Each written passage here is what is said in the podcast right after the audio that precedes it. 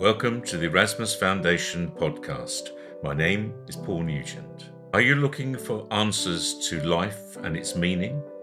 Then this may well be the very podcast you need to listen to. In a series of podcasts, we are going to look at the difficult questions of life and apply spiritual knowledge to find out the answers. Hello. Today we are going to talk about the subject of bereavement, a very important subject that affects the majority of us sometime in our life. And today we have Julia, Rosina, and Marie to talk to us about this and for us to discuss it amongst ourselves. And so, Rosina, let's start with you. The word bereavement, what does that mean to you? I would like to share my experience of bereavement, in particular relationship to suicide, because my younger sister, when she was 19, took her own life. Now, at the time, I, I was about 30. I remember when my mother phoned me, it was half past eight in the morning. She told me that my sister had died.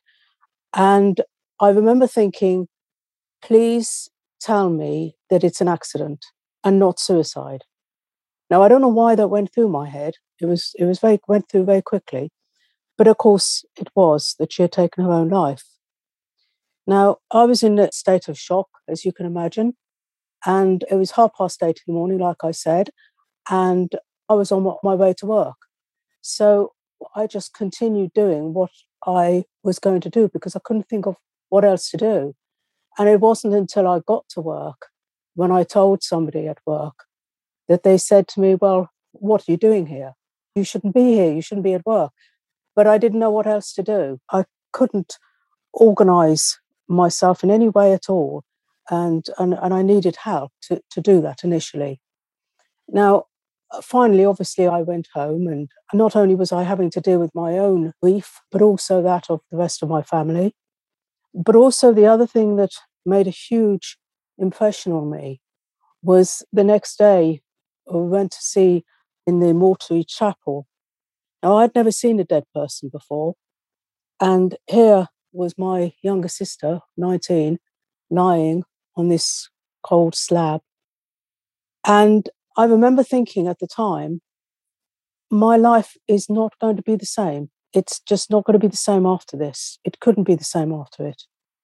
And I also felt at the time that I, I was not only facing the mortality of my sister, but in some strange sense, I was also facing my own mortality. And with that came a lot of questions. I remember picking my sister up at two days old and you know all of a sudden she's not there all there was was a, a shell now i kept asking myself the question why? Why? And i didn't seem to be able to find any answers. And one of the uh, people i spoke to was a, a, a priest. Now please can i say that if anybody's listening to this and they are christian and their their um, faith gives them comfort at, at times like this, then please, you know, keep hold on to it um, because I'm not going to say I'm not saying this because I'm I'm criticizing anybody's faith, but the priest did not give me the answers really that I was looking for. In fact, it gave me more questions. And one of the biggest questions that I had really related to the fact that I thought that if there was a God, it didn't seem just to me that some people had long lives, long, happy lives, and other people didn't. And their lives, for whatever reason, was cut short. So, after a little while, and after asking all of these questions, I remember I was getting into a bath and I wasn't thinking of my sister or, or anything. I was just getting into a bath. And suddenly, I'm not a clairvoyant, but it was like I was being shown this map.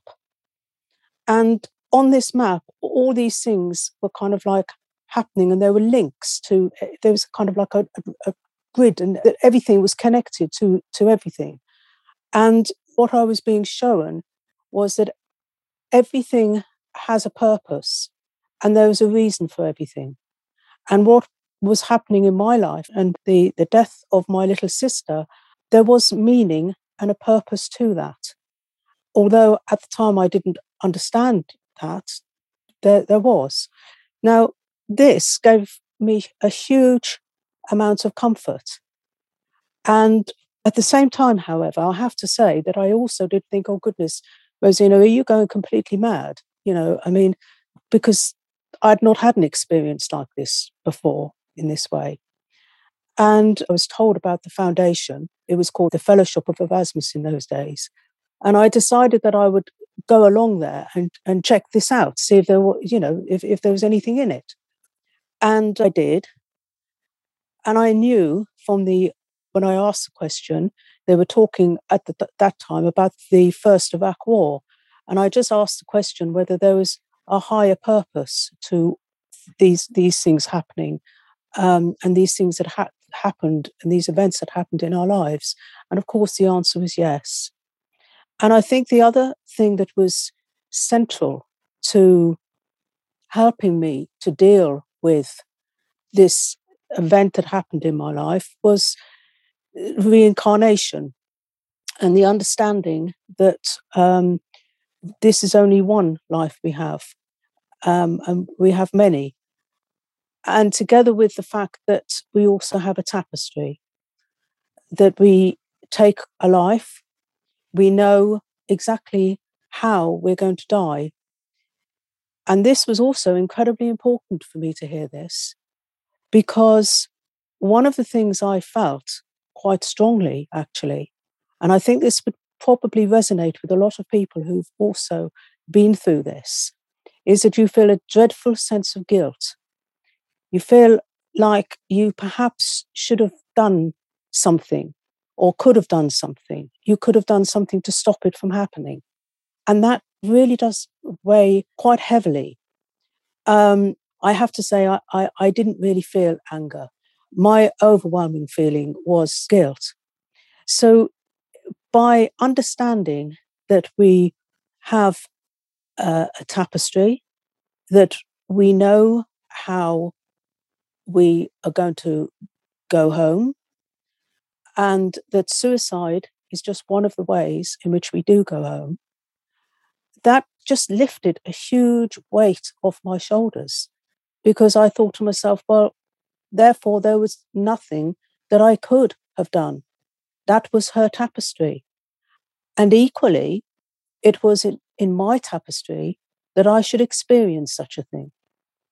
I want to just finish by saying that this took me on a road of self discovery, which I am eternally grateful for.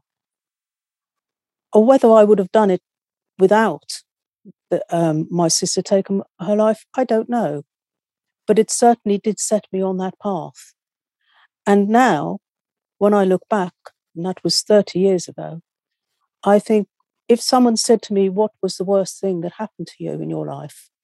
I would say, My sister's death. But if they said, Well, what was the best thing that happened in your life? I would have to say, My sister's death. So for me, it was, I can't say, or perhaps I could say then, because then I would have said, that it was a negative experience. But that negative experience really transformed my life into something very positive. Thank you. So, Marie, most people in their lives find bereavement somewhere. Someone close to them dies, yeah. or something happens in their life. They get a sense of grief. And most of us, if not all of us, experience that, don't of we? Of course, of course. I mean, after all, we are in a university of life. So we do experience birth, you know, taking a life, and also death. We all experience death. at some stage in our life, we experience death. Um, you know, the loss of someone that is dear to us. And I must say, I've got also to involve pets. You know, we talk in the human, of course, but also when we lose a, a, a pet who has been very close to us, um, giving all their loyalty, um, you know, that is quite important as well. When I was 15 years old, I was working in, a, I was not supposed to be working, but uh, I knew the director of the hospital and uh, he placed me, it was a holiday placement in pediatry. And, um, you know, within a, a couple of weeks, I experienced the death of a very, very young child. And uh, it, it, was very strange because at first I thought that child was sleeping uh, until, I mean, we had the glass uh, windows um, on the top, you know, not, not directly at the same level of the, the ward. Or in fact, they were individual rooms, uh, but higher. So like it going on a balcony, if you like. And the parents were upset. And this is when I realized no, that baby is actually gone. It died. And um, I didn't feel feel the the emotion for the baby. I felt it for the parents. So that was my very first experience at 15. I was working at a young age when I first started nursing in intensive care unit. The patients were very, very ill in fact, many of them near death. And um, there were four gentlemen in one section of the ward.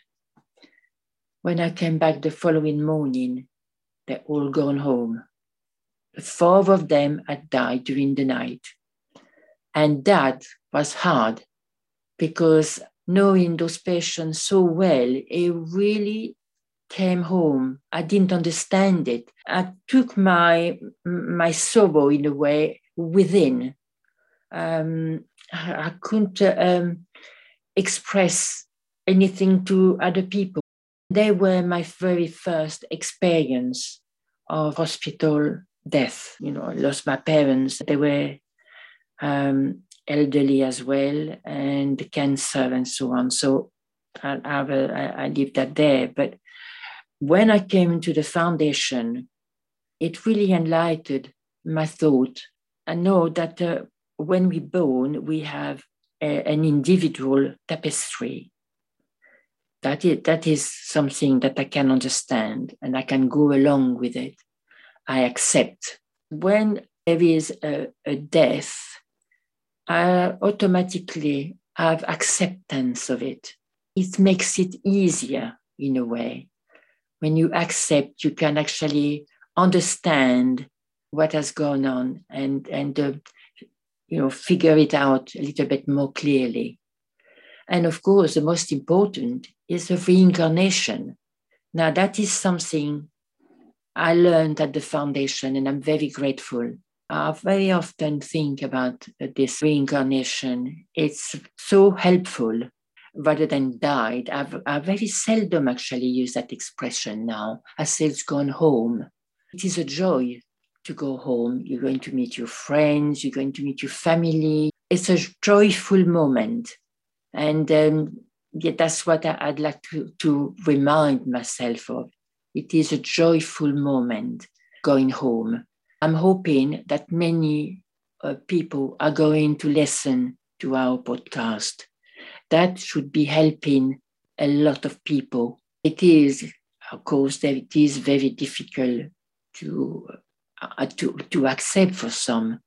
But uh, once it's explained going home um, and the joy of going home, it should give a little bit of peace to someone. Thank you, Marie. Now, Julia, this is the sad side of death, isn't it? The, the people left behind. That's the real issue of grief. The people that leave us and go home are very, very happy about the experience. It's a very positive experience because they've shed the mortal coil, as it were, and have, have got the freedom of living at home. And uh, I just wonder how you would like to look at the other side of the mm-hmm. coin from bereavement. Yes. Well, of course, as you say, it is a time of joy at home. Um, it's welcoming someone, a spirit, back home and meet people that um, perhaps didn't touch you in the life, but that you know well at home, and really anyone that was meaningful in, in the life. So, as you say, Paul, they are they are fine. They are back at home. They will have a little rest in a hall of healing, maybe to go through their life and, and they will be peaceful. They will not have the pain or any suffering they might have experienced in their life. So, as you say, that they are home and dry, literally. So yes, of course, the ones left behind. I often think of of those people when you hear different different events happening, and and think how difficult it, it might be for people. I mean, with our belief, of course, if people could believe um, that there is something more than a physical body, that there is a spirit, and as Rosina says, that there is a, a reason and a purpose for all things and that the end of our life was all written and tapestried. So, of course, that would help immensely, I think, with people facing the loss of somebody. I mean, for all of us here with our beliefs, it's natural to have a feeling of sadness. Uh, we miss someone, and sometimes it can be quite a shock but my own experience i mean i i came to the fellowship when i was quite young so anyone that i feel i've lost who have been close to it hasn't taken me too long to if you like recover um, and i bring to my mind you know quite quickly the picture of uh, whoever it is a family member or a, a close friend perhaps lying in one of the halls of healing. And, you know, I have the understanding and acceptance, as, as we all do here in the foundation, that they have returned home and they have fulfilled their tapestry. And also, I know that I will see see them again. And as Marie says, the same with animals and with pets. Um, you know, that is quite difficult, I always feel, on the day when they are poorly and you know they're going home. But as soon as they've gone, I I recover. You know, I I feel um, strong, and again, I imagine them at home, and that is so so helpful. Now, obviously, if you don't have the belief that there is more to life than just the one life, if you don't believe that um, death is not an end, then of course that is very difficult. And I'm sure it's um, it's a very individual thing because it depends how someone has returned home at times. It depends how close you are to the person that's that's gone. It depends perhaps on the relationship you've had and perhaps uh, you know what sort of feelings you have remaining with you from the experience and interaction with a person, you might have some feelings of guilt. You might feel um, bitter. Uh, there might be all sorts of negative feelings. Or you could, and I know that I've experienced this with somebody, you could, in a way, become quite selfish about a person going home and really it is difficult when you you hear someone talking in this way because you you feel after a while that the person is not really talking about the person that's gone but really it's all about themselves. And you know that that's difficult for them and it's something that um, perhaps in time they they have to face up to but again this might be an individual situation because of the life they had with the person that's just gone i've also been thinking about those that lose people in a very tragic way say a child for example. We've had a few shocking stories recently, and I imagine that must be even harder for parents and friends to get over such an event. Um, it's perhaps a great shock when someone young goes. A parent doesn't expect to be burying their child. But of course, we know in the future the world is going to be a much better place. It's going to be back into balance. And and I'm sure in the future, when people understand about spirit, that there's more than just the physical, there's something of great value that lives on, then this whole bereavement will be very, very different. I think it will be much more a celebration of someone's life and reflecting on the memories that you have of touching a person for however long in your life, perhaps thinking about what they've taught you and perhaps what you may have taught them. And knowing, as I say, that you're going to see that person again.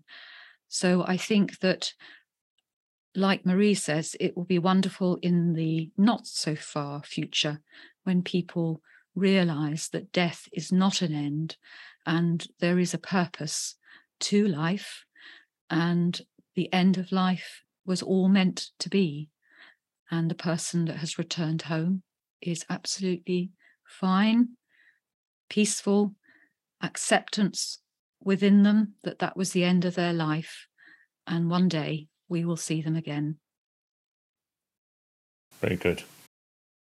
So we're coming to the end of our podcast. Bettina, would you like to say or add anything to what's been said so far, please? I think everything has been covered very adequately by you all. It it is a very personal experience and very individual. And really, all I really wanted to say was that it is something that one experiences very personally and it would be wrong to burden other people with your sense of bereavement. I believe it is something one has to endure quietly, individually, privately, and that is how it should be. Of course, with the knowledge that you have here and many people will have in the future of spirit, where people return home to, having that understanding, then it will be so much easier for people to accept when their loved one or their friend, whoever, has returned. Of course, it will always be while we remain on the earth as a humanoid, we will miss our closest friends and neighbors who do return to spirit. And that, of course, is right but as I say, I believe it is a very private matter. And that's how it should remain. The Erasmus Foundation is a spiritual teaching and healing foundation based in Laxfield, Suffolk, in the United Kingdom. We have a webpage www.erasmus-foundation.org. If you would like to be a guest on our podcast, or indeed have further questions for us, then please contact me on paul at erasmus-foundation.org and we'll do our best to accommodate you. Thank you very much for listening.